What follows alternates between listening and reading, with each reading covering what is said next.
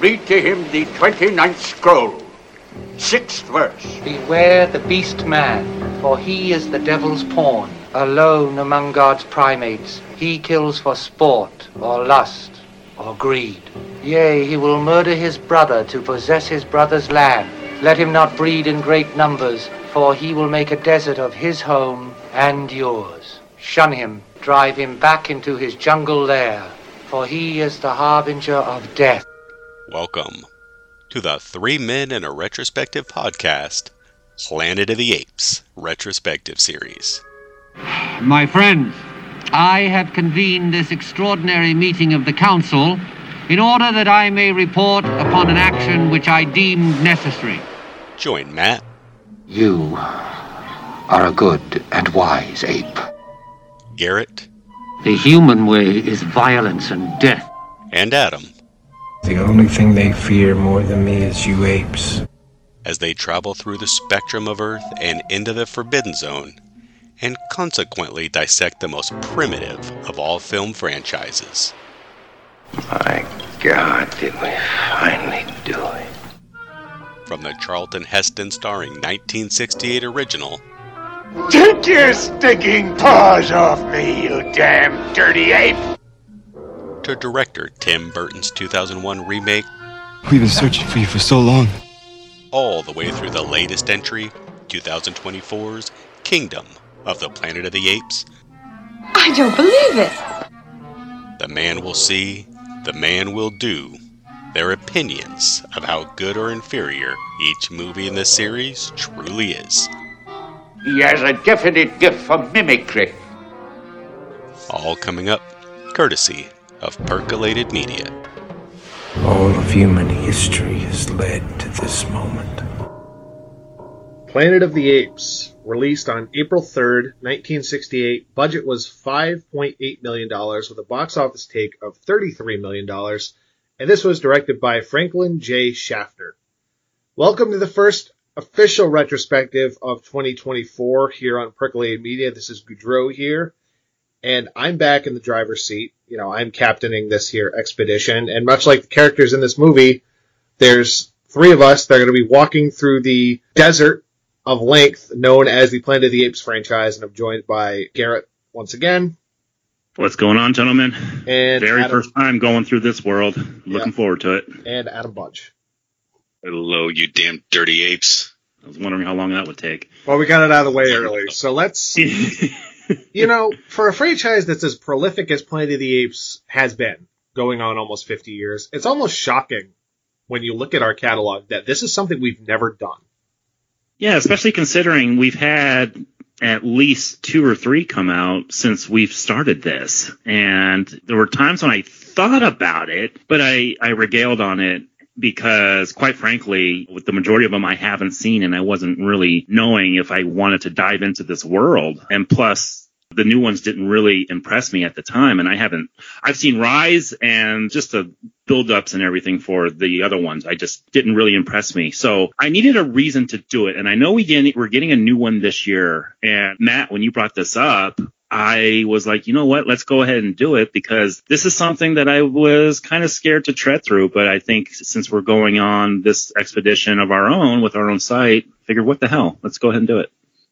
So we are doing it, and the real impetus, as Garrett mentioned, is there is a new one releasing this spring. It's kind of flown under the radar for a little while as far as hype, but there has been a trailer, so we know it's actually happening. It's one of those things to where now that you've seen the proof, we can actually commit to doing this.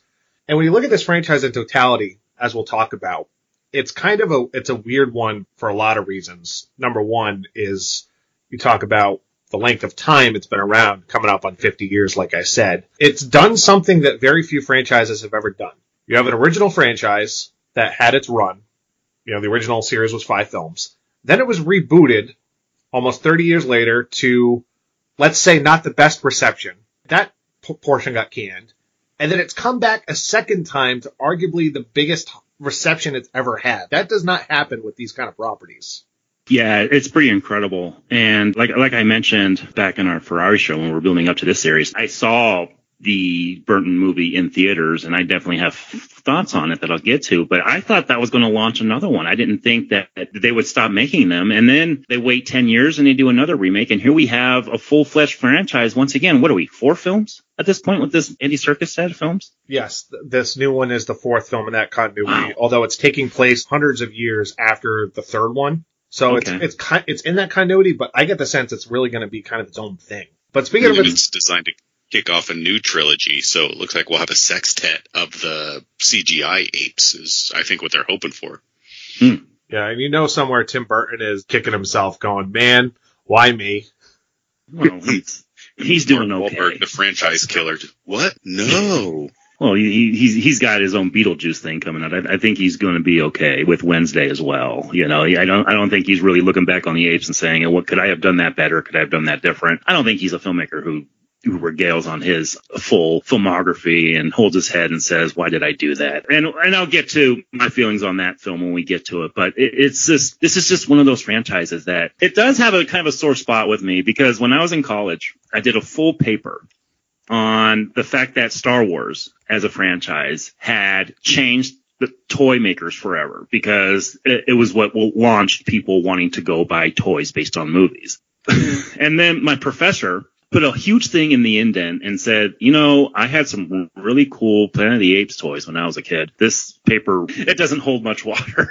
so that I kind of had a bitter taste in my mouth when I got that. And so it was just, it's just, this is just one of those things that I had no idea how big this franchise was. I had no idea that when our parents were in their twenties, and by the way, my mom and dad did see this in theaters. My mom revealed to me this particular film, how big it was. I mean, this is huge. It was in some ways the precursor to Star Wars as far as the merchandising and the overall popularity because there was a period where this was a mainstay at drive-ins where they would play like all five in a row and it was a whole kind of phenomenon. But Adam, I'll go to you because you're big into science fiction, much like I am. Was this something you ever had an affinity for? Never was, and for no good or bad reason. I know my father had seen it, even my grandfather had talked about it. And until the Tim Burton movie came out, which we'll discuss in a couple weeks, I hadn't seen any of these. So I'm a complete newbie, even though wow. I know of the franchise which it's kind of hard not to know about it if you're into sci-fi at all. I know, you know, the little moments, every meme before there was a meme, everything that's been made fun of, whether it's Charlton Heston's acting or just little phrases and words. So I'm aware of it, but I had never watched this series. And by the time that I was so deep into heady sci-fi, this seemed my opinion was, oh, that's just going to be schlock. And I'll say we'll find out whether or not that opinion holds up when I finally got to watch this first one, but I can't believe it's taken me 44, how old am I? 45 years to finally sit and watch this film. I like that it took you two times to remember how old you are. That's how you know you're getting old. uh, the one thing I really knew, Matt, was of course the famous line that we've already displayed at the beginning of this, and of course I have in the outro to this because that's the way I am. And the other bit of trivia was I knew that Rod Serling had written this original script. And that was appealing to me because Rod Serling is one of my heroes. When I was working in the film business, like I would really study Twilight Zone episodes and really want to write in that style. That was interesting to me. You know, there are a lot of cool things that once I dove into a lot of the trivia and things and I actually read a whole bunch about this leading up to this that are really, really fascinating to think about because it really did change movies for the better. It showed that you could franchise something. You could take something as quote unquote primitive as this concept and make it into something that is viable and will make money every time it comes out. Because let's not forget, if you didn't have those toys, you didn't see this in movies originally, there were no videotapes to go back to back in the 60s and 70s. And so I think that's, that's a lot of the reason why this is as big as it was. Yes, we'll we'll talk about Rod Serling's involvement because he is an integral part of this movie for sure. But as far as me, because I did not grow up on this property. When I think of science fiction as a kid, I was I was a Star Trek kid. This is kind of a brother to Star Trek in a lot of ways because or a distant cousin mm-hmm. in the evolutionary chain because they started roughly around the same time. Had their ebbs and flows, and much like Star Trek, it's come back in a multitude of ways. And it's kind of the much like Star Trek, the, the flag bearer for science fiction in movies. You know, this is true, authentic science fiction. in almost every respect. But I did not really watch these, and I, I never even saw the Tim Burton movie in theaters. I didn't care. But when the, the new films were coming out, I also didn't care, despite the fact that I was not against rebooting it because the, the Burton film is what it is, but I'll, I'll save my thoughts on those films when we get to them, but I've seen them all, but I wouldn't call it one of my favorite franchises necessarily when you look at it in, in totality, that makes sense. But I think it's kind of deserving of its place. I mean, look at the fact that how many franchises can say they, they shit the bed on a reboot and then came back arguably better than ever. Yeah, that's definitely truth. You mentioned Star Trek. It's really funny because the guy who worked on the makeup for this did the ears for Spock. in the original Star Trek show, which I thought was an interesting bit of trivia. When we thought about doing this series and I started looking at, you know, a lot of the things that really made this thing go. I mean, you're right. I think the viability of Star Trek is really what kind of helped launch this. And let's not forget too, this was also coming out the time, you know, in the 60s, which is when Bond started. So it's amazing that we have two big franchises that started in the 60s. We haven't had a new Bond film in a few years, but they're still around. Yeah. And it's also, you know, this was the same year as Night of the Living Dead, which kind of put zom- Yeah. put zombies into people's brains. You know, this kind of, look, everyone knows what monkeys are, of course, but I, I think this kind of put authenticity and prestige on science fiction, which for a large portion of the 50s, they were B movies. They were Mhm. low budget. They were really hokey with a couple of outliers. You know, you have your Day the Earth Stood Still type of films, which really are great transcendent in their own right, but you have a lot of schlock, let's be frank, like you do with a lot of genres. But this was big name director, big name star, a very respected cast, and a writer who had tremendous success on The Twilight Zone. So there was a lot of punching power in this movie, and audiences responded to it. I mean, it, it was a box office hit for the time. Yeah, like I mentioned, my parents saw this in theaters. The themes that are brought up in this, we'll, we'll get into it, but it, this movie, in a lot of ways, is you, say there's a lot of primitive sci-fi around this time. This was a way ahead of its time. we're gonna talk about some horror because this movie started from a book of all places. I'm not. I'm not even gonna try to pronounce the author's name. I know it's Pierre Buell. That's about as close as I'm gonna get. Same guy who wrote Bridge Over the River Kwai of all things, which was turned into a movie, wrote the book, and almost immediately the book was brought to the attention of film producers, specifically Arthur Jacobs, and he had said something along the lines of, "I wish King Kong had been made so I could make it," because both involve primates on some capacity. So he bought the rights, and it was a good three-year process where they were trying to persuade people to take the movie. Rod Serling got involved at a very early point.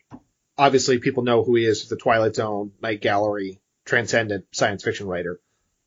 The book is considerably different than the movie. Specifically, the book is a futuristic ape society where they drive hover cars and use jetpacks and it's much more of the like Jetsons type of future. And didn't Serling kind of write to that? Didn't he kind of write it? And then producers looked at it like, you know what, this budget is not, we cannot do this budget. Exactly. Yeah. They originally tried it with that in mind, but they did not have the biggest of budgets. I mean, look, five million dollars for a production is a considerable chunk of change for a Yeah, movie. especially in 1968. Absolutely. But Serling said, you know what, it's it's not really working with this, so let's do a more primitive type of future or society where the apes are living in Central America style huts and villas and we can do location shooting in the deserts of California and down south. So gave it a shot, changed the ending, which we'll talk about. In fact, the entire conceit and reveal of the movie is drastically different than the book. Now, have you read the book? I have not. What I know of it is from reading like a, a little article about key differences between the book versus the movie. Hmm And I do know that in the book, there's more about the ape society, like they're sorted into classes, where the orangutans are the politicians, the chimps are the scientists, gorillas are the cops. They mention in the book that it was more of like human complacency that caused the apes to take over, which is not translated into the movie. Certainly there's much more of a point. But once that change was made, the question was, okay, who do we get to direct and star? They got Charlton Heston, who was sort of the embodiment of what you think of a movie star at that time. hmm Blonde hair, barrel chested, starred in like the Ten Commandments, Ben Hur, like these giant historical Mhm. epics. So you talk about adding legitimacy to a science fiction movie. That was certainly a good way to get butts in the seats. And it was Heston who recommended Franklin J. Schaffner. Excellent director. You know, this is the guy who will make Patton a couple years after this. Yeah. He, he did Papillon after this. So when you look at some of the directors who did this original franchise, they got very skilled filmmakers to tackle these movies. We'll definitely talk about that with the sequels to come. And you got to think about it. Like you said, I mean, science fiction around this time was not taken serious. It would be another nine years before Star Wars would come around. And you get somebody like Charlton Heston, and we talked about this with Superman and Brando. It automatically lends credibility to your project. And kudos to Arthur Jacobs for pulling that coup, that coup because it could not have been easy. You know, I, I've seen Heston in interviews say, well, I didn't really like the book, but I sure liked the script. So he probably had to do a lot of, they had to do a lot of convincing to get him on this thing. And kudos to them because that, as, as somebody who has worked as a producer, it is not easy to do. The big things they kept with the new version. And if you're curious about the old version, there's footage of Edward G. Robinson playing Dr. Zaius, where he's doing a screen test with Charlton Heston, where it's more of that futuristic type of society. So there, there was a point where they were going to run with that, but they lowered the budget. They brought on Michael Wilson, who was actually the person who adapted Bridge Over the River Kwai to rework Serling's script. As I mentioned, they changed a lot of the setting, but they kept the Cold War themes and they kept Serling's new ending. They also hired, I think, the MVP of this production, John Chambers, to do the makeup effects. If you've ever seen the Mm. movie Argo, this is the character, this is the person that John Goodman played. So he, he was basically the guy who, you know, made the Mission Impossible masks in real life. Yeah, he did that, and he he did some kind of mask for World War II too. I can't remember exactly what I, I saw on that, but this guy was a genius in so many ways. Another big coup was getting him.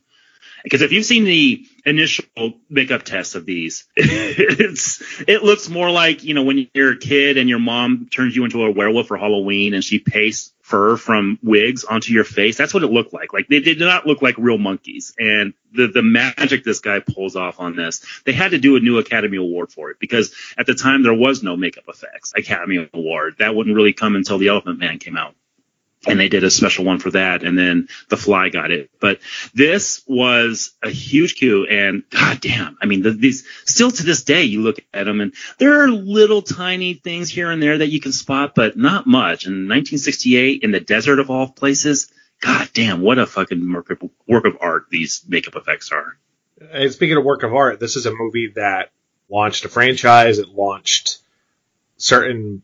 I mean, look, the, the ending, is it fair to say, like, this is the most famous twist ending in cinema history? Yeah, without a doubt. I mean, that was one thing too. It's and it's one of the reasons I'd never bothered to see it. Is like, well, I know how it ends, but I'll say, well, I'll save stuff for later. But knowing the ending doesn't ruin the movie. But yeah, I think by far it's been the most spoofed, the most imitated, the most made fun of. It's just it it exists because everybody knows it. and the only reason I knew about it, because I mentioned before, I saw Spaceballs. and the ending to that is, is very similar. And uh, that's the only reason I knew about this. And of course, Burton has his own twist on it too, which we'll get to. But this was, yeah, this is very, very famous. And just, oh, I couldn't imagine being in a theater and seeing that and saying, and just talking about it on the way home and whatnot. And goddamn, it made me want to see it again just to lead up to that moment. It's funny you mentioned Spaceballs. That is, I mean, this, this ending has been parodied by, you know, that, The Simpsons did it. Everyone and their mother knows it, but I, I still think Spaceballs has the funniest punchline with, oh shit, there goes the planet. yes. like, I don't even think that movie's all that funny, but that sequence. Yeah, that's the best joke in the movie. It's very for sure. funny. It's even better than the Alien one that they did uh, earlier, Oh, yeah, you know, in that, in that same film. Yeah, I Mhm. mean, it's funny. The best parts of that movie are the stuff that does not parody Star Wars in a Star Wars Exactly. in a Star Wars parody. and, and yeah, speaking of parodies, like everyone knows the ending, everyone knows the line. Uh, several lines actually in this movie are, are, are tremendously quotable. But is the movie worth its reputation? That's that's the question. Especially, and we've had conversations about doing older movies. You know, we did the Bond franchise. We did Yeah. We did the thing from another world, for God's sake. We did Texas Chainsaw Massacre. We've done older films. And I, and I want to do the Living Dead series eventually. I definitely want to dive into that. I know I did it at the old place, but I want to do it again with different visions, different eyes, different experiences and whatnot. And again, I mean, you got to do films like this because a lot of people think that when you do older films like this, and Matt, I think you've brought this up in the past when we talked about The Exorcist, it's like doing movie homework. I don't want to make it seem like homework. You know, I want it to seem viable. And again, we had a great reason to do it because there's a new one coming out, but I did eventually want to get to it because I think the way it revolutionized film cannot be overlooked. No, and, and I've, I've always championed you have to understand the past to have a better appreciation for a contemporary movie. This is the blueprint for a lot of writers, uh, for people into sci-fi, for makeup artists. This is something that's heralded as their inspiration for getting into that line of work. So I think it's appropriate that we actually do this franchise in, in detail to the surprise of no one, though, if you've never listened to one of these retrospectives, we do spoil the entire movie. Although, as we mentioned, this ending is so well known that it's not even a surprise anymore. If you don't know the ending, what the hell are you doing listening to this yeah, podcast? That's, yeah, that's like that's like the people who don't know the ending of this. It's like the Sixth Sense for that time. Yeah, that that time period. Good comparison. And it's not a surprise because Rod Serling, this really is, and this is how I sum- summarize the movie. It is a two-hour Twilight Zone episode. Sure right down to he had endings. I think in the Burgess Meredith episode, I mean, there's several, but there's the one where he's the librarian. Oh yeah, uh, yeah absolutely. Know, a lot of parallels to that. But let, us get into the movie because there's okay. certainly a lot to unpack. We're gonna peel this movie like a banana. So we open in the regions of deep space where we see a group of astronauts, three of them in hypersleep, but we're hearing the monologue of our main star Taylor, played by Charlton Heston. As we mentioned, big star at the time, and this kick-started his trilogy of sci-fi movies because he did this, then he did the Omega Man, then he did Soylent Green, which yeah, you know Soylent Green is much like Planet of the Apes, where everyone knows that as well. Mm-hmm. But it was the big shift from what you said, those big historical sword and sandals type movies into a big heady sci-fi for Heston. So Taylor's mentioning that they're on a light speed space voyage to discover uncharted territory right off the bat, he comes off as a very misanthropic type of character where he talks about, Definitely. you know, his desire to discover, he says later on, like, I want to discover something better than man. Cause Star Trek is the optimistic future science fiction around this time where it's all about brave new worlds, discovering new civilizations, but not in the name of like colonization or mm-hmm. conquering. It's aspirational science fiction. Whereas this, his worldview is all about humanity sucks and we owe it to find something better. And it's ego driven for at least two of the scientists where they mention, yeah, he's like, you're doing this for the fame and for a bronze statue. So it's, it's definitely the antithesis of a lot of science fiction around this time. Yeah, and let's get to the, the obvious comparison out of the way too. Uh, this was made five years after 2001, right? Wasn't 2001 made in 1963? I want to say. No, it was the same year. Um, 1960. Same year as this? That's, really? That's insane when you think about it. That is insane because I mean the evolution shown in that movie really mirrors what Charlton Heston go through in this movie. We're starting off on the ship as opposed to on the planet, which you know it, it inverts itself in 2001 but i found that comparison too that here we are in once again clean sci-fi you know uh, clean sci-fi it wouldn't be dirty sci-fi until star wars came around and dirtied up the ships and whatnot but i, I found that an interesting comparison as i was watching this movie you know what it felt to me is I was like, man, I could see where Ridley Scott got so much of the alien thought for this mm-hmm. type of hypersleep, and they're they're going to sleep for thirteen hundred years. So take that, Ripley. Um, but it just feels like that. You know, we're we're going to sleep, we're going to do this and that. More aliens than alien because they're just truckers in that first brilliant film. But it's just like, man, I wasn't expecting it to be. I don't know, thoughtful right off the bat but I got to say, compared to how the rest of it goes later on, this looks like I'm watching Lost in Space on TV for how some of this looks. But I'm still captivated right off the bat. And then I didn't know about Rod Serling, so that blew me away. And I sure didn't know about Jerry Goldsmith. So yeah. I'm looking at the credits going through and I'm just like, holy shit, I can't believe everybody that's attached to this. Yeah, speak, isn't it incredible? Of, speaking of Star Trek, yeah. Isn't it incredible that out of everything in this movie, the stuff that is least believable is the stuff on the ship? like, you you mentioned the pr- the primitive effects on this ship. If I was watching this in the theater, I would say, okay, well, this does not look very good. And then once, of course, once we get on the planet, and we see all the makeup effects and things and what they've built. You're amazed. But at this point, yeah, you're right. You're like, okay, uh, this is does not look like they're more than five feet off the ground. I will say this has a lot in common with the effect that the Wizard of Oz does when it goes from black and white to color.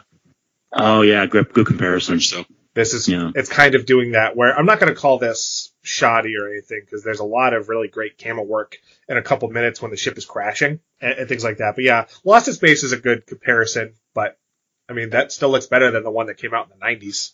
So much like Alien, you know, they all go to hypersleep in these pods, but they're awoken by the ship crashing on an uncharted planet where they land smack dab in the middle of the water, and they're horrified to see that they're one lone female who they openly say is there to be impregnated. Mm. Um, the broodmare, like that's wow. Yeah, like they literally use the Adam and Eve comparison directly. She looks like the woman from Mario Bava's Black Sunday, where she's like she's aged considerably and is and is dead. Meanwhile, the three of them have only aged like one year approximately. Yep, nothing but a beard. The, and the beards aren't even gray. They're just nice Yeah. blonde beards after a thousand years. Yeah, well, he says you have a touch of gray, but it looks like when you put when you buy the product at CVS and just put it in, in your beard to look less old. But one of the things about this movie that I think defines it is contrast, and it starts right here with the chaotic nature of the ship being filled with water, and you know they're trying to get out. But when I don't know if it's I think it's Dodge goes up into the surface, it's quiet. It's absolutely quiet, borderline desolate. And I think that's something that runs throughout this entire movie.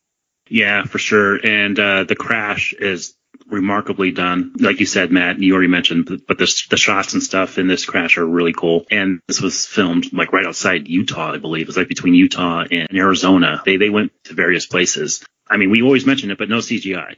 And this ship sticking out of the water like this, another iconic image that I do remember seeing storyboards of and things before I even watched the movie. It's even better on screen. Just amazing.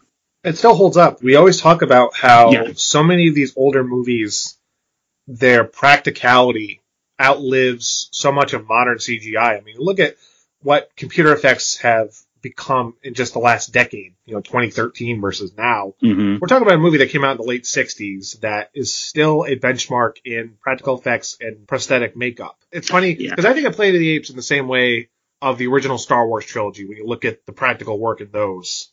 Although I will say, once we get to it, I do think the, the new Planet of the Apes movies are pioneering with motion capture in the same way that the prequels were for visual effects. Adam, you've always been a champion of storyboards and practicality. Uh, were you impressed by the opening moments of this? I was, and I think that it it does a really nice job of just bringing you into it. And yeah, the practicals and and the setup. And if you don't know the story, there's no way you know what's going on. So I'm trying to remove myself from knowing it. And I just imagine sitting there in the theater and just the anticipation and the wondering and the oh my god, where are they? What's going on? Nowadays, everything that we're seeing is a trope, but it would not have been 55 years ago. And I think that's important to realize. Well, it's also a great misdirect because for a movie called The Planet of the Apes, first 30 minutes of this movie is setting you up for like a survivalist type of movie where they're Mhm. they're just, you know, wandering the desert trying to survive look, Yeah. and look for rescue. This movie does not start in the way that you think a movie of this ilk would. I think that's intentional in a lot of ways because so much of this movie's power is in its reveals and revelations. If you did it in, the immediacy of the first 10 minutes, it'd be impressive, but I don't think it would have the, the impact that the movie has if you did it in like the first 10, 15 minutes. That was something that really hit me as I was watching this because, of course, everybody knows Planet of the Apes. I mean, even if you go to the theaters, you know you're going to go to a planet full of apes. But when he crash lands on this, they don't appear for what, like the first 20, 25 minutes, something Closer like to that. 30 because 30, yeah. As we'll talk about, the apes are not the first civilization they see. No, for sure. And so I'm waiting for the society and everything to show up. No, it doesn't happen for quite a while. And that is a brilliant work of pacing. I don't know if that was done by Sterling. I know Sterling, as you mentioned, jumped off this project pretty early. Or uh, Michael Wilson, who jumped on to do a lot of the rewrites and things. I don't know whose work that was, or if it was actually director Schaefer pacing it himself. But the pacing of this movie is remarkable.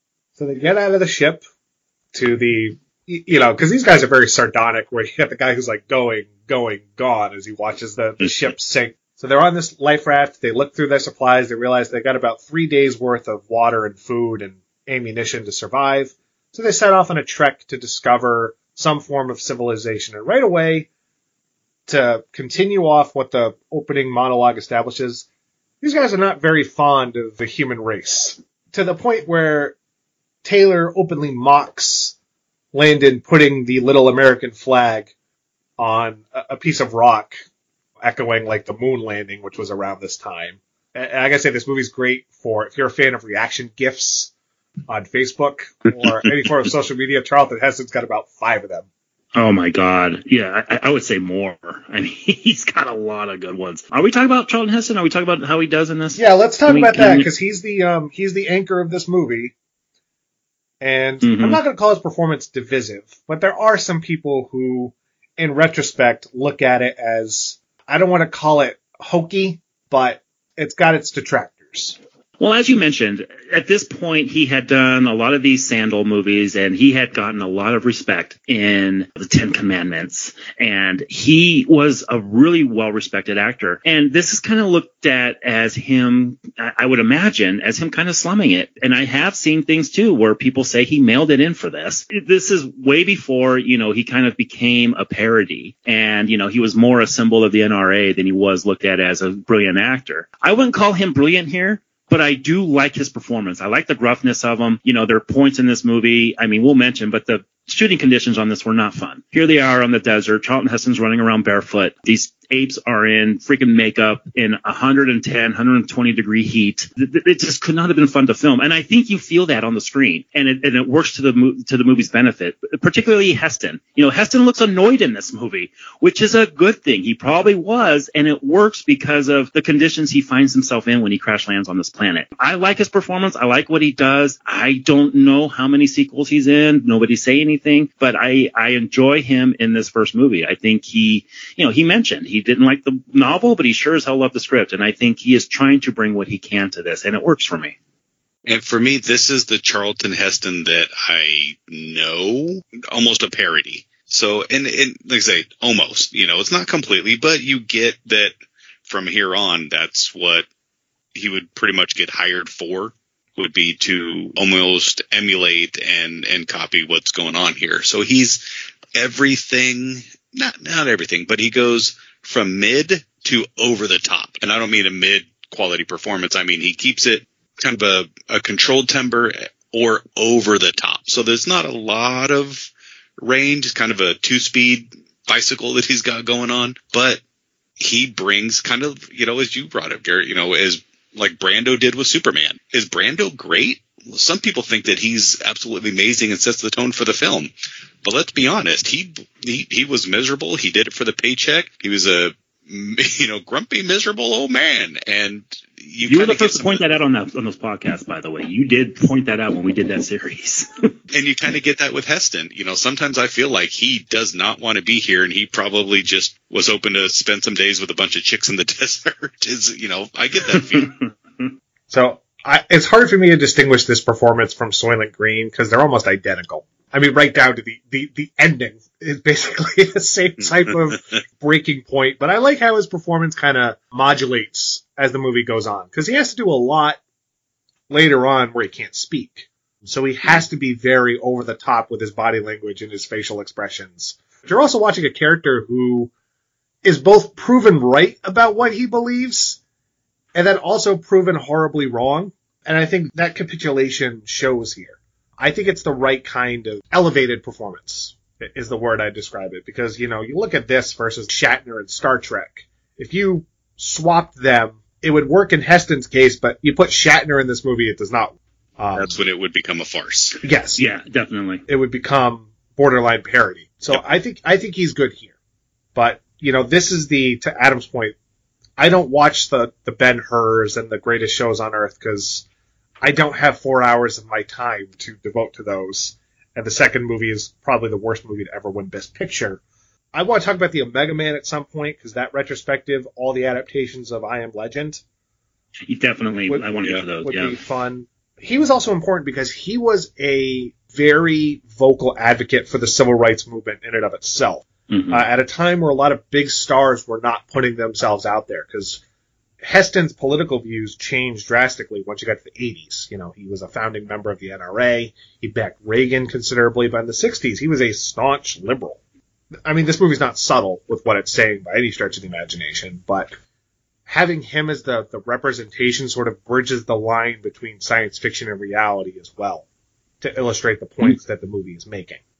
So they're walking around, and Taylor estimates that they're about 2,006 years after they left in 1972.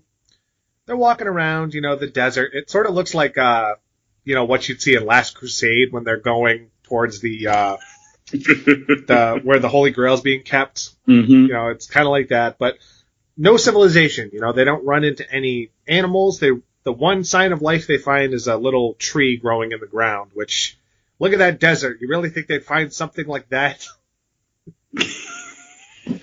like that's where my Boy Scout flag was going off. Going, I don't, I don't. That's the most unrealistic thing in this movie. they eventually find a spring in a G-rated movie. There is almost full frontal nudity.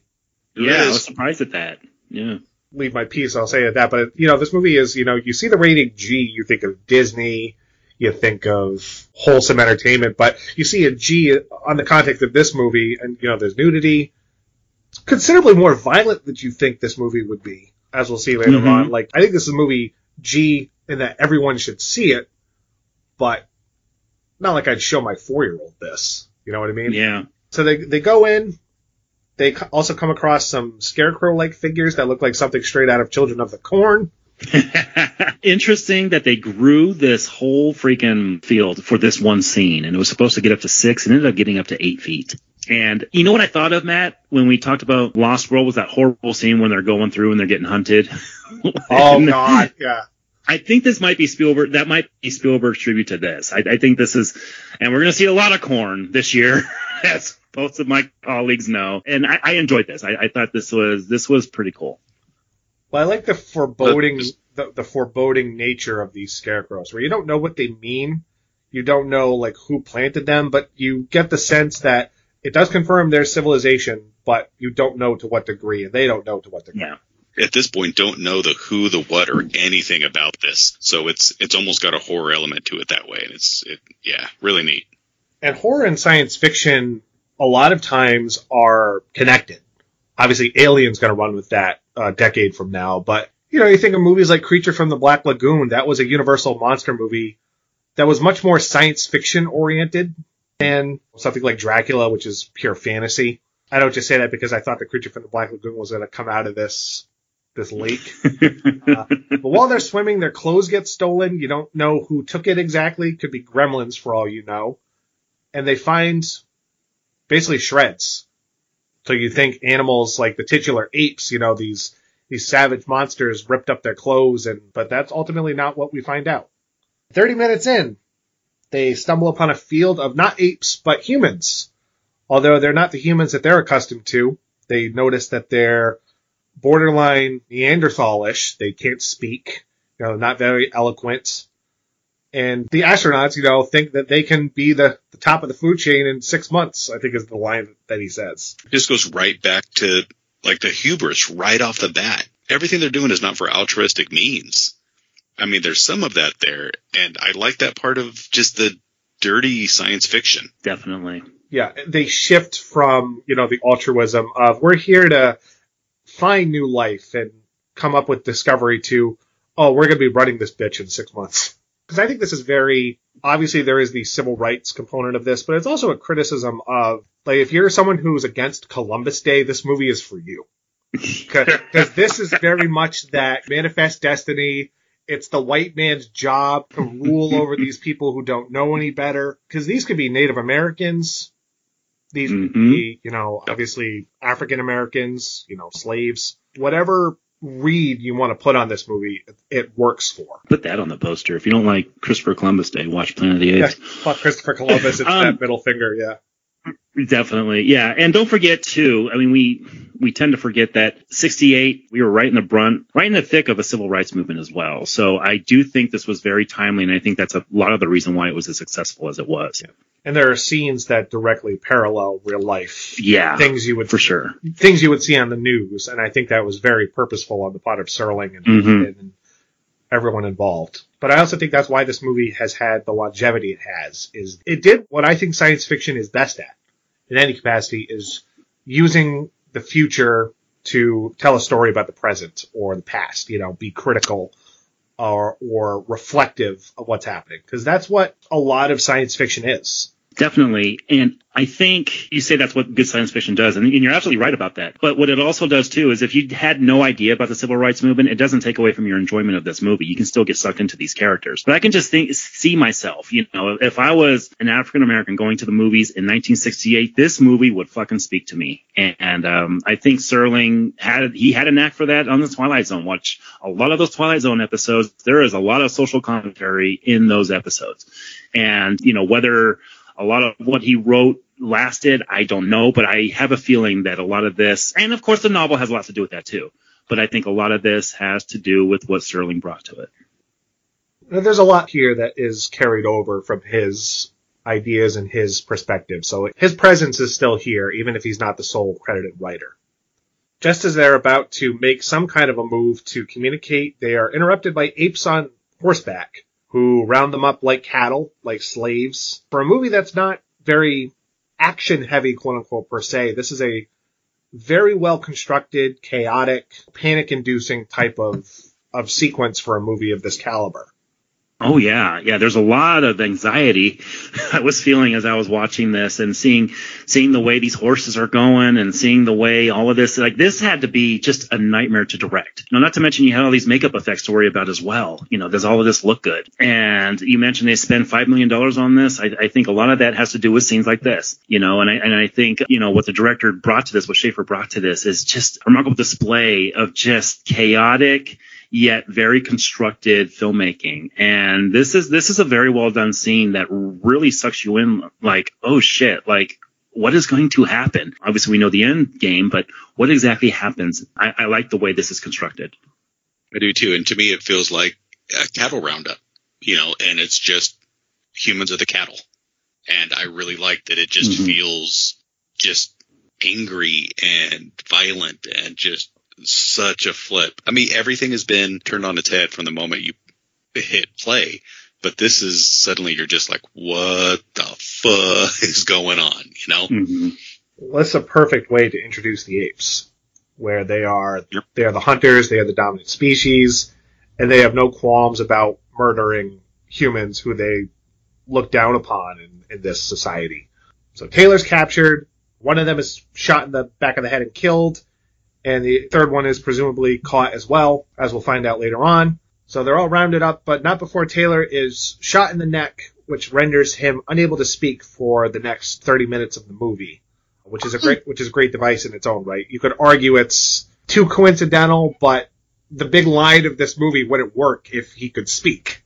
Yeah, I think great it works point. really well. Taking his ability to talk, to just taking that completely out of it, your concentration has to turn away from the star of the film.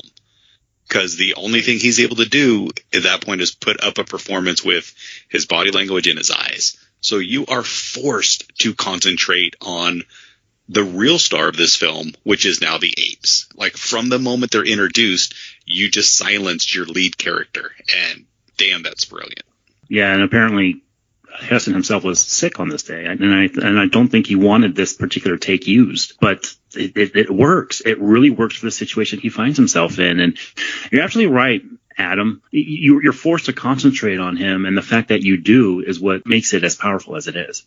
Also, one of the most blatant statements of literally taking away the voice of the oppressed. And this is when some of those you, you get the race thing starting right here. I feel, Mm-hmm. And I'm so glad to a point that I didn't see this when I would not have appreciated or understood some of the care that's put into it. I didn't know that he was silenced. I had no idea this type of stuff happened, and I'm so glad this stuff I never knew about because it really worked for me in this viewing. Yeah, it's funny how a movie with an ending this notorious, so many of the plot details people unfamiliar with the movie have no clue about. It's, Yeah. There's still that discovery aspect, even if you know the resolution. Taylor's knocked hmm. unconscious and he awakens to being experimented upon by two scientists, Galen and animal psychologist Zira, played by Kim Hunter, who would go on to star in quite a few of these movies, as will someone else in this movie. Very famous actress at the time because she was the, speaking of Marlon Brando, she was the Stella in the Streetcar Named Desire movie. Yeah. I mean, she is kind of the, her and someone else are kind of the MVPs as far as actors in this movie, as far as convincingly playing apes. They can act through the makeup without having their performances or their expressions be hindered. It's really impressive to still watch almost 50 years later. Yes, positively. I, I worked on a movie where we had like a small zombie scene, and you know, me and the director took the actors out and we taught them how to walk like zombies. We were able to do that because we had so many zombie films at that point. Not to mention Walking Dead was huge around that time to build upon, and we could teach them how to do that. How do you teach people how to act like apes? And in 1968, you didn't have too much footage and things. And I think her, and I know exactly what else you're talking about, do such a good job of doing that. And not to mention, you know, you, they're not taking away any of their human qualities per se, but they're making themselves into apes with human emotions. And that, that is a really, really tough thing to do. And yeah, she is the MVP of this for sure. And not only that, the performance shines through the makeup and the prosthetics. So amazing job on that. The vocal work and the quality of the performance that they get. And I, I mean, ADR happened, but probably not to the level that it had at this point because there's no way they, that the sounds recorded very well through all that. But the way that it was, those sounds are edited back in and the vocal performances really help shine through. But just, you know, the way that the eyes will widen up and the heads will tilt they do a really smart thing of keeping the budget on the apes that you need to. If if you pause and look in the background, you're going to see a whole lot of Sears catalog ape masks going on Mhm. in, the, in the back of a lot of scenes. But it's okay because you don't pay attention to those, and you sure as hell didn't have 4K VHS tapes even when this started coming out. But the work on Zira specifically is so beautifully done, even to this day. Yeah, I thought about that as I was watching this because I have Stars, and all five of these original movies are, are on that Stars app. And I was watching this thinking, you know, I don't think these movies were made to watch like this. you know, and you're thinking about it, and yeah, I I think we talked about that when we did Texas Chainsaw, Matt. Like these movies were not meant to be seen that way, but it doesn't matter because you're, you're sucked right into the moment of what these actors are doing and what the makeup is telling you. Yeah. And to Adam's point, when you're in the big crowd shots later on, you can tell the apes that are, you know, basically a latex mask and that's Oh it. yeah, It's it's all about thrifty filmmaking where they prioritize the ones that you need to care about for for the purposes of the movie. We're also introduced to Dr. Zaius, who is the orangutan superior, basically the leader of the theocratic society, where he openly treats the humans as vermin and are there for scientific experiment, experimentation. Now, if any of you ever watched the TV show Bewitched or know anything about it, this is Samantha Stevens' father on that show. Oh no shit, I didn't know that. I mean, he's technically the villain of the movie, but as we'll find out, he's got a point. Yeah, I, I think he's he's looked at as the villain in the beginning, but eventually ends up being kind of the voice of reason in a way. Yeah, he's like the uh, "Don't say I didn't warn you," but like that's basically his, his exactly. last scene. More of an antic and just the antagonist than a villain. Yeah, and and that's what this franchise really has done in every version is that your villains or the antagonists have a very clear rationale and justification for why they feel the way they do. Because we'll talk about this in the Burton film, we'll talk about this with the, I guess you call it the Caesar Andy Serkis trilogy. You know, they do some interesting stuff. Taylor is put in a cage, you know, along with every other human that was rounded up, with a captive female named Nova, which will be referenced in future movies. There's a lot of stuff, a lot of callbacks that are used in almost every incarnation of this franchise with the sole purpose of mating, which kind of is interesting when you think about the apes. They're looking at the species that they have captured, sole purpose of breeding, uh, which is, you know, that's also a direct reference to slavery. Yes, but it's also what these astronauts were planning to do themselves. hmm Yeah, good point. And interesting note about Nova. I- We mentioned the Bond franchise. I think Arthur P. Jacobs wanted Ursula Andress for this. They tested her, and he really wanted her. But guess what? This Linda Harrison was the second wife of Richard Zanuck, the producer of this, who will go on to produce Jaws. And guess who got the role?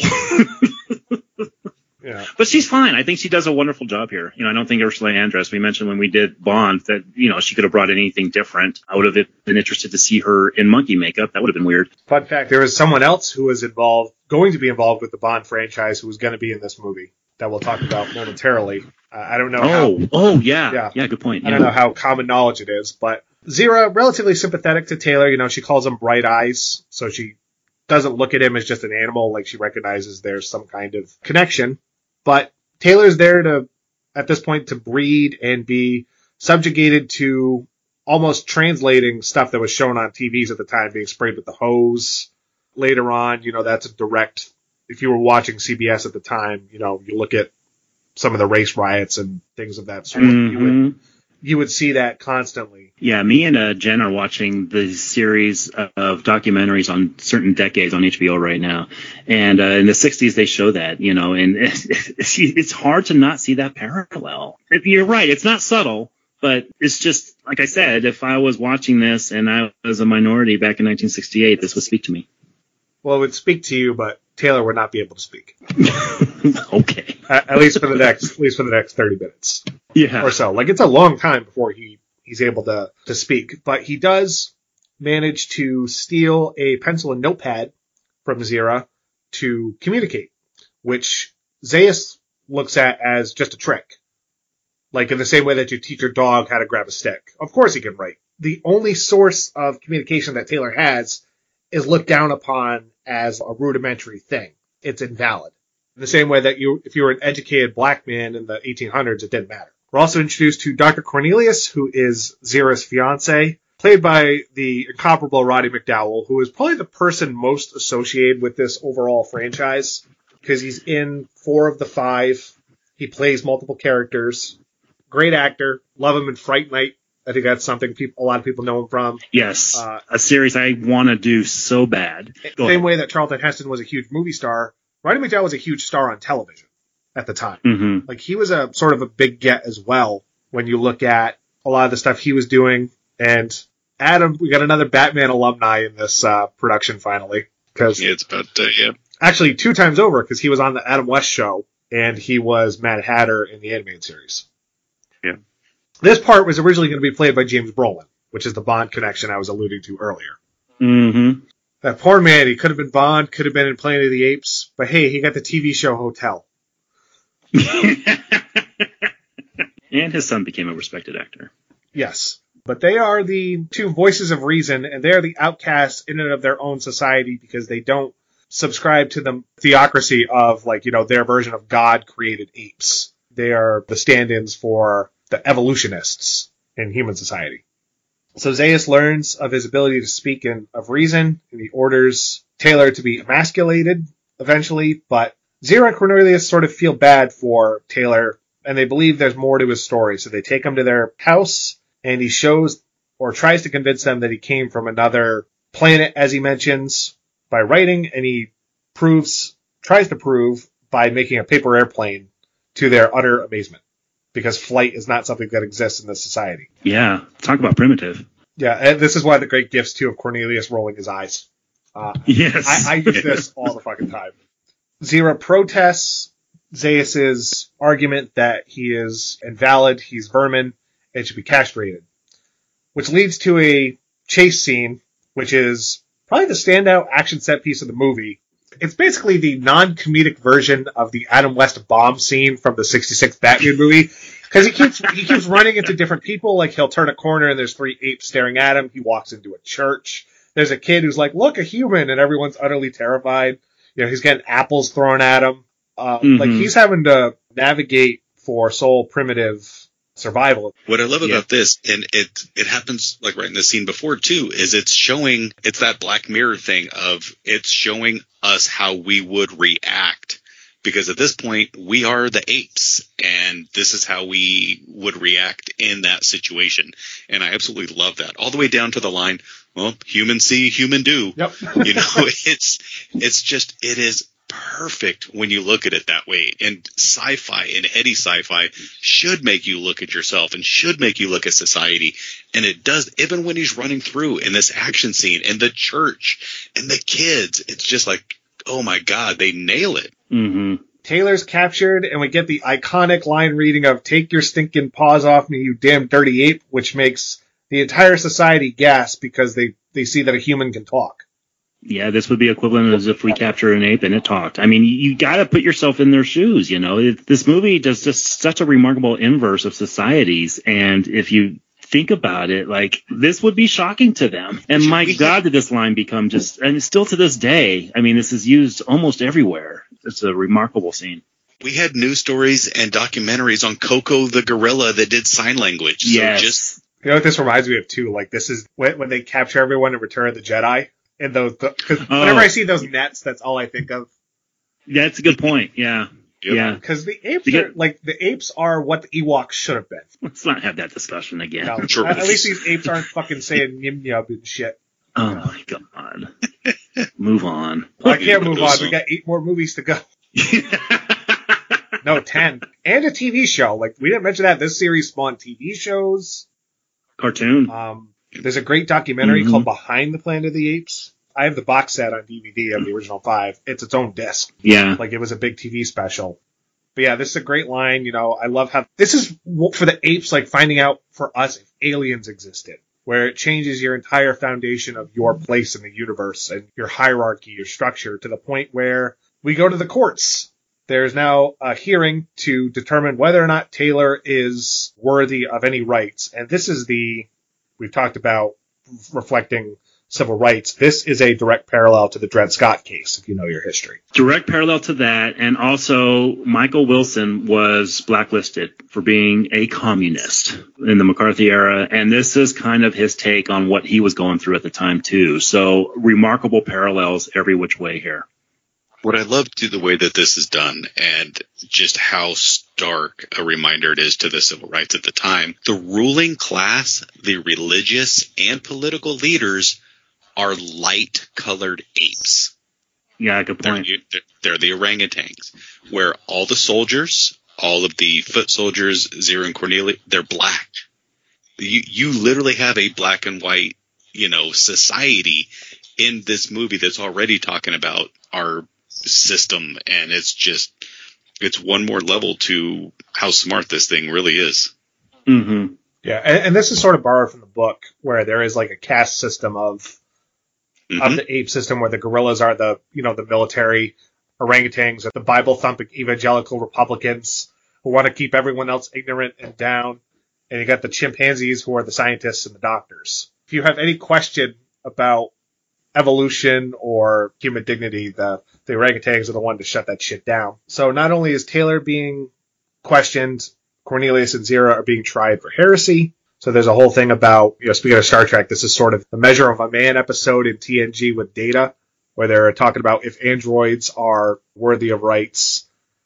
And it doesn't end so well because they find no reason to give in this argument of, you know, you have the main ape, the Justice of the Peace is Brooks from Shawshank Redemption, if people don't know, who's also a big star at the time. You know, speaking of Thing from Another World, he's in that. But it is that thing of religion being used to keep people ignorant. So there, there's a lot that this movie is is projecting beyond just the the racial component. There's a theological discussion it's having as well. Taylor, mm-hmm. you know, part of his defense is saying, you know, I came here with two other people, which I'm glad the movie remembers this because we've seen one already be taxidermied. They lobotomized the third one. So there's like that Red Scare conspiracy element of burning evidence to save your beliefs. Yeah, and you know what? I didn't know that Heston had come to this planet with other astronauts. I thought he was here by himself because of the reputation of this movie. And so when I see what they've done to his his compadres here, I was just like, "Oh wow, that's fucking again G-rated movie." But I had no idea that this is this was going to be their fate and that they were even in this movie. So yeah, they pulled the wool over my eyes for this. So it's been a long time since I've seen it, but isn't in the Burton film Mark Wahlberg's the only astronaut?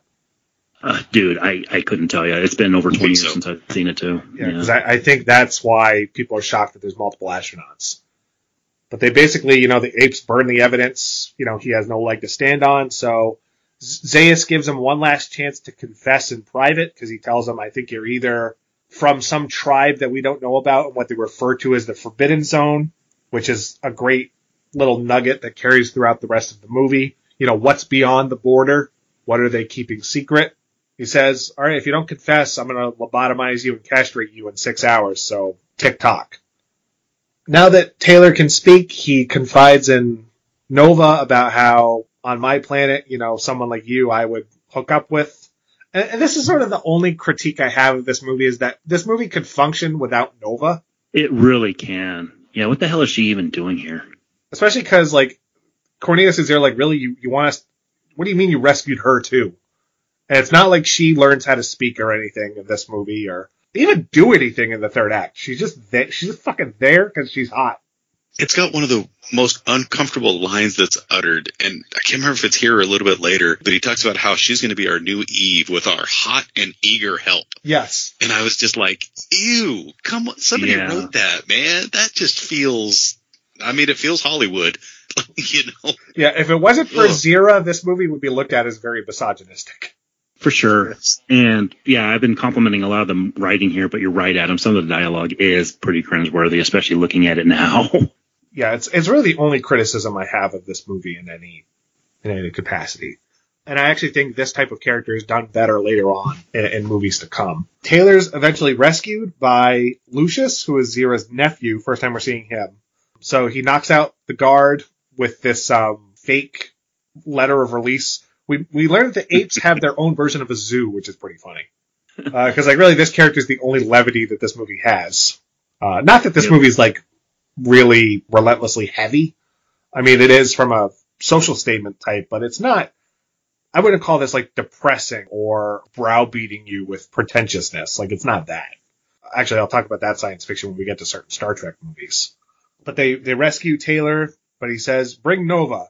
To which Lucius should have said, "Why?"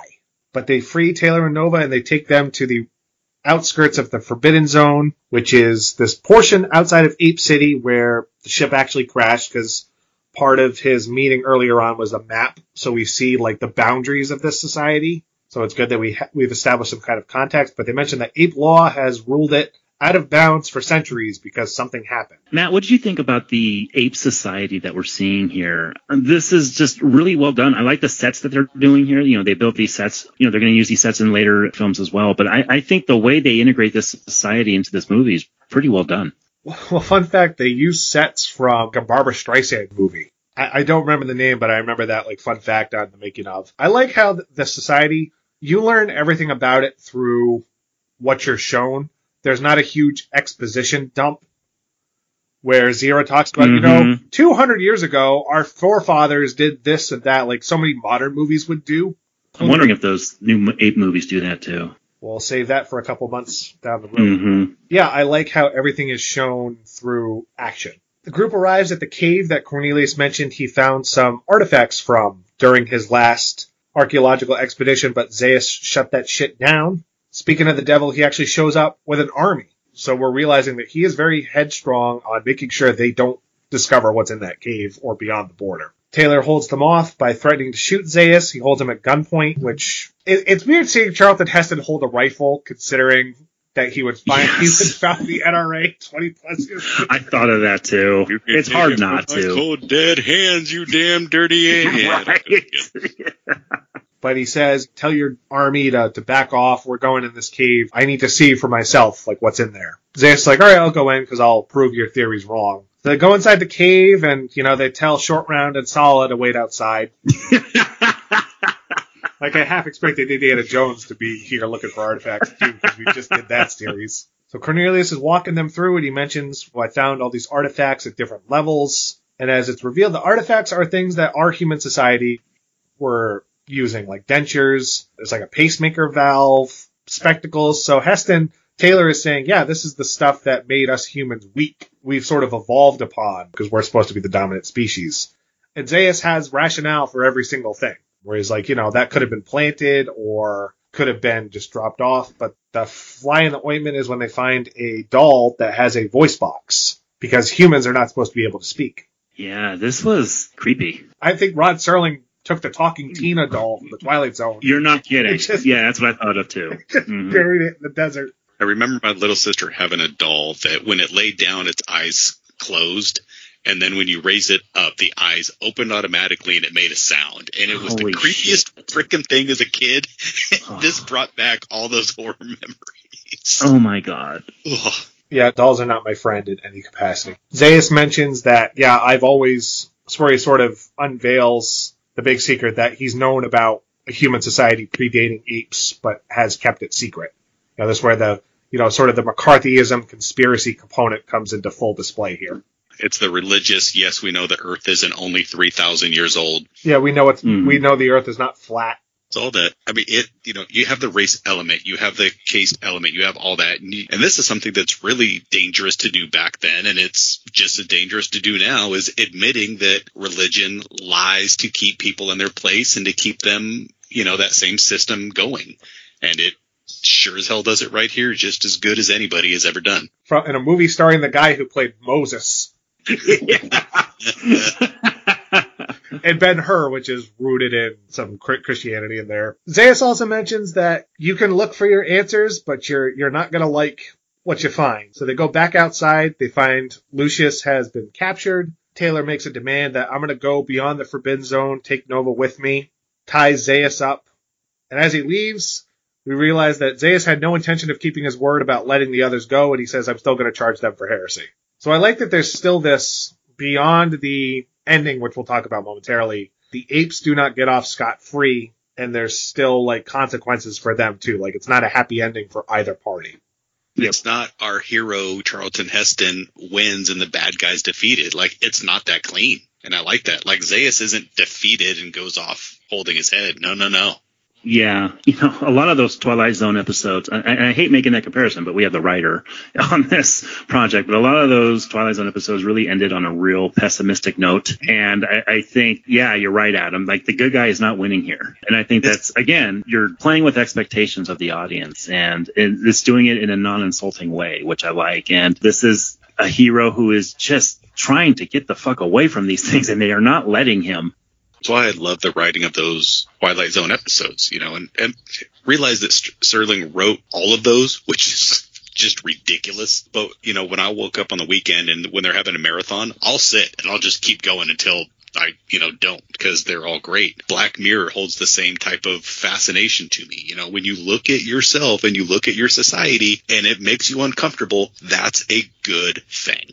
So Taylor and Nova follow the shoreline on horseback, and eventually they stumble upon an image that everybody knows, even if you haven't seen the movie, of the remnants of the Statue of Liberty, which is shot from behind at first. You don't see it on full display. And we get the reveal that the alien planet that they thought they were on was Earth the whole time, and humanity blew itself up in a post-apocalyptic nuclear war, proving Zaius is warning about not liking what you'll find as Taylor is left in distraught, saying that we blew it all to hell and we deserve to be damned. It took me a bit to realize what was going on here because I think I was playing on a lot what, what with what Burton does with this years later. So I was like, did they copy the Statue of Liberty and have it here? Like I, I, I had no idea exactly what I was seeing for a bit until I stopped and kind of thought about it. And it really is a powerful image. Even if you know it, you know, just the context of what it's being shown here is just amazing. And it's, this is, I, I believe this is a real Serling touch. This was not in the book, correct? No, uh, the planet in Planet of the Apes is an entirely different planet than Earth in the book. Okay, this is amazing. Yeah, this is this is just real, real brilliant. Turn it on its head filmmaking. It's a twist, and Matt, we talked about this so much when we did Shyamalan. It's a twist without insulting the audience, like Shyamalan did with a few of his movies. And and it, and you, you twist endings owe a lot to this. It's just so amazingly done. Oh man, also- I knew it was coming, but it still took me by surprise. It also feeds into the fears of the time. We're post World War II, but we're right in the middle of so other so many other conflicts. Good point. You know, we're just pre-doing the Cold War, but there's still the thought of the atomic bomb, the hydrogen bombs, and the just the race proliferation that every major superpower was going towards. So yeah, there was that giant fear of we are going to blow ourselves up. And this pretty much says, yep, we did. And we blew ourselves up and we didn't evolve coming out of it. The missing link evolved instead. And is it for the better or not that this time humans are the apes? It's just one more layer to this thoughtful cake of sci-fi. Mm-hmm. There's also the revelation that everything Taylor said about humanity in the opening, he's ultimately proven right on. I mean, look, there's so many good twist endings in movies, but there's also so many bad ones. I think this is the gold standard for like twist endings because there's also the important thing of nothing that happens you can believe as like a contradiction or pulling something out of its ass because there's nothing to say that their ship didn't just get caught in a time paradox and got blown off course or something. There's no ambiguity to this at all. You are absolutely right. Nothing that happens in this movie negates this particular moment. And those are that's the brilliance of twist endings. That's why the Sixth Sense works so well. And it's why the Village's twist ending is so piss poor. It's not pulling it out of out of nowhere. We can watch this movie again and see, you know what? I didn't see it, but now that I know the ending, I can see the way this this is developing. Just brilliantly done because there is a big distinction between a twist ending and an ambiguous ending, like Inception. Mm-hmm. And Inception is the big ambiguous ending that we've had for the last, you know, 10, 15 years. There's no ambiguity here. Like this is a the Serling touch of, yeah, we suck. And speaking of Tim Burton, this is also the message of Mars Attacks at the end of the day, where humanity sucks and deserves to be wiped off the face of the earth like cattle. And the Martians are there to call the herd. And the movie does not end on a giant score beat or a bump, bump, bump, you know, any of those things. It's his reaction and you cut to credits with no music. Yeah. It's, it's Yeah, Rod Serling, even- it's Rod Serling saying, think about this. Exactly. And we, you know what? You mentioned no music. We haven't talked about the music here. The music here has been done by Jerry Goldsmith, one of his first scores, I believe. I mean, I do know it was nominated for an Academy Award. Why? I have no idea. This is really weird cacophony of instruments being done here. It sounds a lot like the beginning of Texas Chainsaw Massacre, where you basically have people hitting pans for five, six minutes at a time. I, I do think the score enhances a lot of what's on the screen, but at the same time, it's not anything that catches my ear. It's, I mean, I was struck by the name, you know, in the opening credits, but throughout I was just like, there's nothing that strikes me as amazing or not. It's a good score, you know, but sometimes that's what you need is you need a score that does not detract from what's going on. It's fine. It's good. It does its job. If you didn't put Jerry Goldsmith's name at the front of it, it never would have struck me that it was his, but it's also a much younger Goldsmith that I relate to. So, you know, it's a good score. It's fine, but it, it's not what's memorable of the movie for me. Mm-hmm. I think it's important, but it's not essential. The power of this movie lies in the writing and the world building and the suspension of disbelief that you are looking at fully functioning humanoid apes speaking English. Uh, but that does it for 1968's Planet of the Apes. On a scale of 1 to 10, what do you give this landmark movie? I'm going to go to Garrett. Why don't you go first? All right, coming in, I literally didn't know what I was going to score this.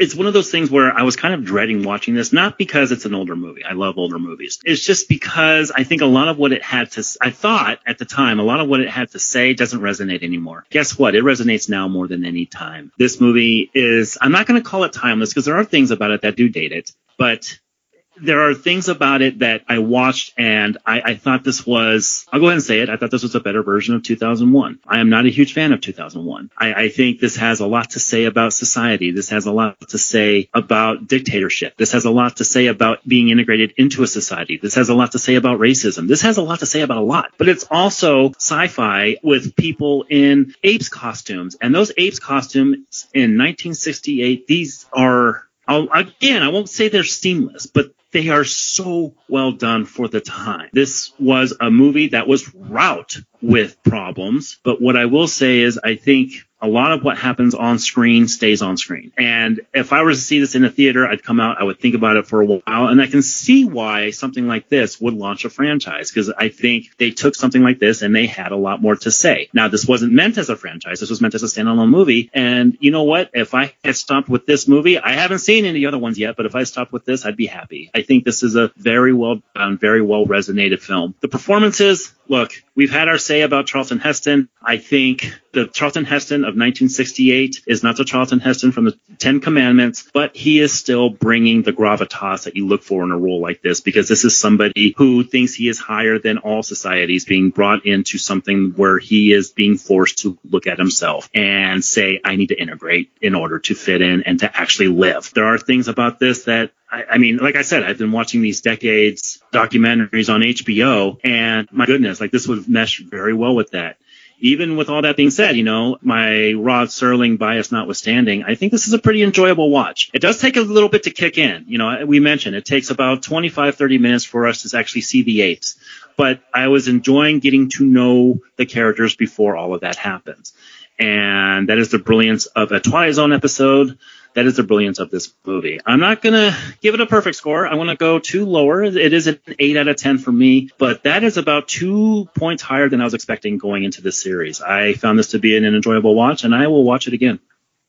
Wow, pleasant surprise for a movie that Garrett has not seen in a very long time. So I've never seen it. This was my first and second watch. I can't believe both of you have never seen this movie. Like that just blow, blows my fucking mind. Like I can understand this, And I can what? understand the sequels, and I can understand not having seen the new ones, but to not see like to me, this is the equivalent of not having seen Jaws. Well, yeah, and you know what? And you know what's weird about that is I have seen p- bits and pieces of it. There were parts where they're in the nets and things that kind of flash back to when I was a kid and my dad would watch it. My dad loved these movies. You know, I told you he dragged my mom to this movie and he enjoyed all five of these movies. And I remember bits and pieces, but never saw it all the way through. And I think that's why. I think because we saw it parodied everywhere that you just don't go back and watch it because of that. Mm-hmm. Yeah. All right, well, fair statement. So defense rests. Adam, your turn. The ape trial. You know, I thought the only reason that we were going to have to get through these was to get to the new movies. Garrett and I, I think, are going to have a decent amount to say when we get to Tim Burton because we saw that in theaters, and that was highly anticipatory at that time. When we get to the Andy Serkis trilogy, quadrilogy, sextet, whatever it's going to be, you know, that's kind of the new generations. So this was a series that stood before our time, and it was just always there. That was that oldie sci-fi, and I just never got around to it because I felt like I knew it. Sitting down to watch this movie, I was like, oh, fine. You know what? Maybe it'll be better than King. Let me at least get through some of these. Um, Wow, jab. yeah, it was. And I am so glad that I sat and watched this film. I'm so glad that I didn't see it when I was a youth and might have been laughing at it or a little more jaded. I'm glad that I can look at Charlton Heston be in one of the most woke sci-fi movies that exists without even a hint of irony. when you look at social commentary, if they were to do this in this type of form today, you would have articles written on every extreme right and extremely left website praising it or blasting because of how of what it does. Instead, this movie just does it. It does it with good writing. It does it with great acting for the most part, you know, and most of that great acting being done behind prosthetics and masks and eye black and lips that are moving that are not even their own with amazing voice acting being dubbed in. The story, the parallels to real world, the the chase system, the religious allegories and look at organized religion and and racism is kind of astounding because as much as you get that in sci-fi, it's not always done this well, and it's not always done this well in a movie that's looked at 55 years later. Charlton Heston, he's Charlton Heston. Part of the time, I'm really liking him. Part of him, I'm like, okay, that's over the top, Chuck. But that is what it is. To Garrett's point, yeah, the first 25, 30 minutes of this film, it takes a while to get going. One of my notes was, so we just filmed him walking through a desert and kind of clipped it together, huh?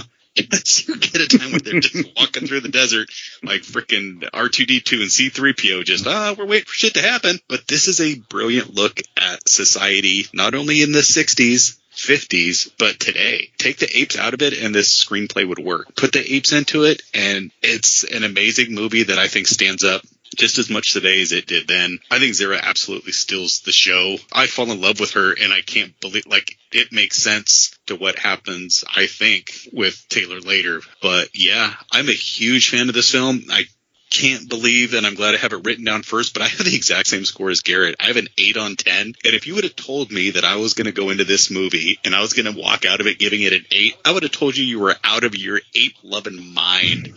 but I'm so glad that I was surprised with how much I adore this film. 8 on 10. And we didn't even talk about that kissing scene, but I had no idea that was from this movie. I didn't either. And it's Yeah. my I had a note on that and it felt so much like what you get with Star Trek. Like it's just Yep. there's something important about it. And I Mhm. think it's important to realize that it's there. yeah, for sure.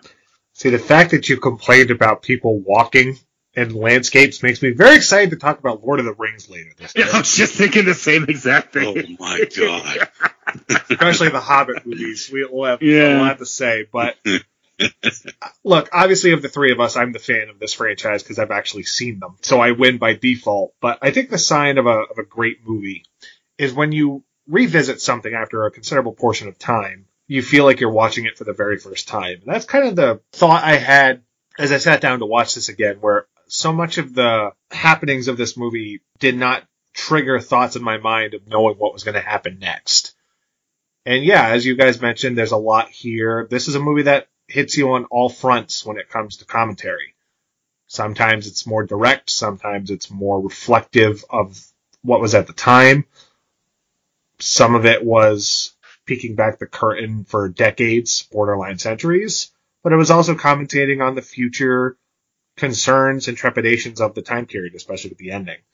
So I do put this on the like if you gave me a Mount Rushmore of science fiction movies that everyone should see, that giant ape head of Dr. Zaius and all rationale would definitely be on there. Like I think this is a celebrated landmark. It's deserving of its reputation. And I understand why it, it stuck with people and spawned what it did. So my score is a little bit higher than you guys. I can't go a 10 because Nova just, it's a black hole. She's, Yeah. she's nothing. So I can't give it a 10, but you know, this is for science fiction, especially around this time and even in the decades that have followed, it doesn't get much better than this as far as thought provoking, making a statement type of science fiction. This is as good as it gets. So I have a nine written down and that's all I'm going to stick with. I was not expecting a 25 total score on this when we started recording this. My bright eyes have been opened. yeah. So we, we've set Nice. we've set the bar very high, as did this franchise. And nowadays, you would say, of course, they made a sequel, and of course, much like modern movies, it came out two years later. It was fast tracked, as were all of the sequels. You know, they all came out a year apart 70, 71, 72, 73. So they, Wow, that is saw level. yeah, they, they, God you know, they, yeah. they churn one out every year, and we'll talk about the first one that took two years to make Beneath the Planet of the Apes. So I have seen all of these movies. You guys have not, but I'll ask the question: Do either of you know anything about this movie that we'll be talking about next week?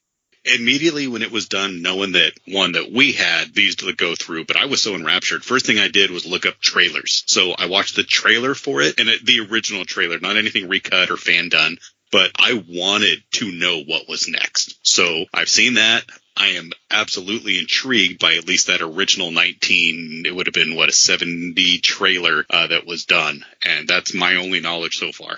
So I have zero knowledge of what happens in this particular movie. I will watch that trailer too, Adam. But I do know there are a couple of these movies that kind of to go off the rails would be a too strong a phrase, but I know I know a couple of them get really really weird. I am going to assume that they don't go that way with this first sequel. Hell, I don't even know if Charlton Heston's even back. So I am definitely intrigued to see where the story goes, especially since this was such a strong standalone movie. I don't know if they're going to be going off the heel off off their heels, you know, not really having anything to say, just to kind of put something on the screen, kind of like they do nowadays. I'm very curious. I'll just say that. I'm very very curious, and yes, I will watch that trailer as well. So would you say the sequels have a reputation for going bananas? Jesus. I take the free throws when I can get them. yeah, I do know a couple of them go way crazy. I will say this is a franchise that does not make the same movie two times in a row. Oh, interesting. which is I think the sign of a good franchise. I like I like when they can do something different.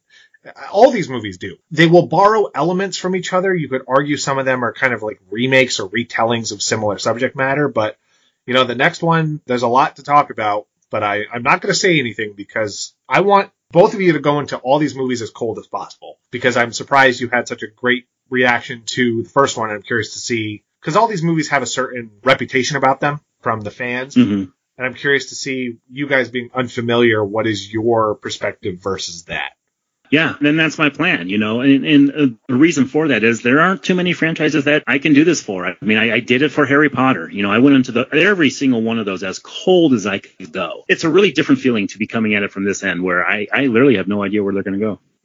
Agreed. I'm looking forward to the point where some of us start turning on each other like these apes do, because I know it'll happen. Oh, I know for a fact it's going to happen just because we're us. Is it going to happen in these first five, or is it? Do you think it's going to happen in the next set? I'll keep my mouth shut. Okay. I'll do like right. Charlton Fair Heston, enough. give myself a tracheotomy so I can't talk. that the guy from Saw 5. But until next week when we talk about Beneath the Planet of the Apes, you are right. I have always known about man. From the podcast, I believe his wisdom must walk hand in hand with his idiocy. Thank you guys. Thank you, sir.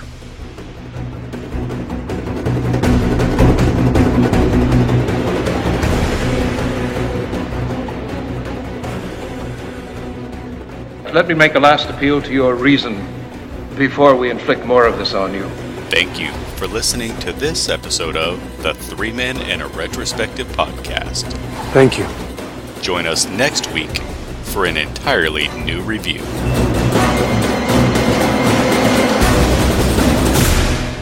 Tell me something, MacDonald.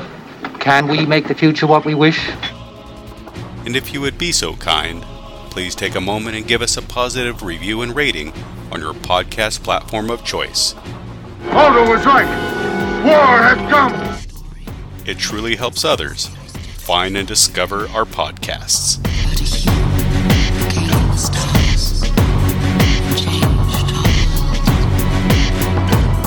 So many questions I want to ask. And if you enjoyed this review, please head on over to percolatedmedia.net or search your podcast platform of choice to access our Percolated Media archives and hear our reviews of other franchises like Star Wars, Indiana Jones, Pirates of the Caribbean, the films adapted from the published works of Stephen King, Top Gun, the DC Universe featuring Batman, the Superman DC Universe, and so many more. And so, Demas, we must be patient and wait. The Three Men and a Retrospective podcast is produced by Garrett, Matt, Adam, and Nathan. Do they look like just apes to you? Given the power to alter the future, have we the right to use it? The Three Men and a Retrospective podcast is edited by Garrett. I'll abide by that findings. Just hear what I have to say. The Three Men and a Retrospective podcast is voice narrated by Adam. You just imagine that he hurt you.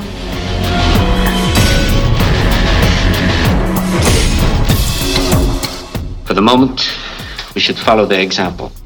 The Three Men and a Retrospective podcast is for review and discussion, and all clips, music, and audio cues are used as such.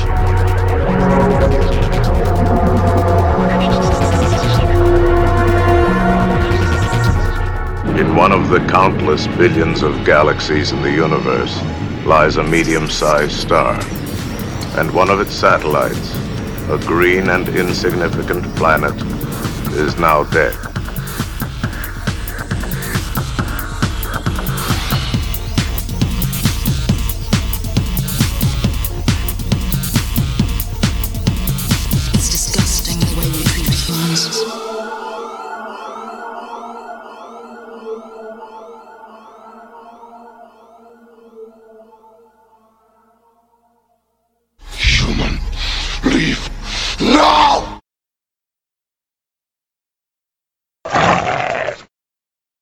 If you didn't have those toys, you didn't see this in movies originally. There were no videotapes to go back to back in the 60s and 70s, and so I think that's that's a lot of the reason why this is as big as it was.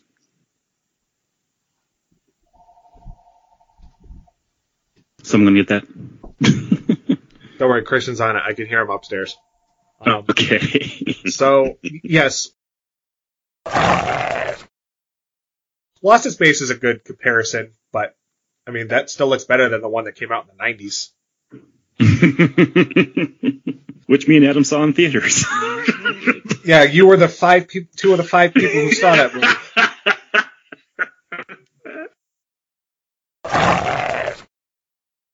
Taylor holds them off by threatening to shoot Zaius. He holds him at gunpoint, which it, it's weird seeing Charlton Heston hold a rifle, considering that he would find yes. he would found the NRA twenty plus years. I thought of that too. It's hard it not to. Cold dead hands, you damn dirty ass. right. if we ever talk about '90s Charlton Heston movies, that's going to be a whole other conversation. God, oh fuck.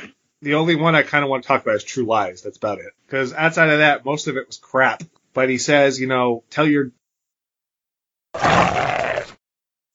I, I, do think the score enhances a lot of what's on the screen, but at the same time, it's not anything that catches my ear. Does anyone have any other opinions on the score? Adam, I know Matt. You know what? I'll go. Sorry, I was like, that's yeah. right. I don't know why I was waiting for Matt on score. I know, right?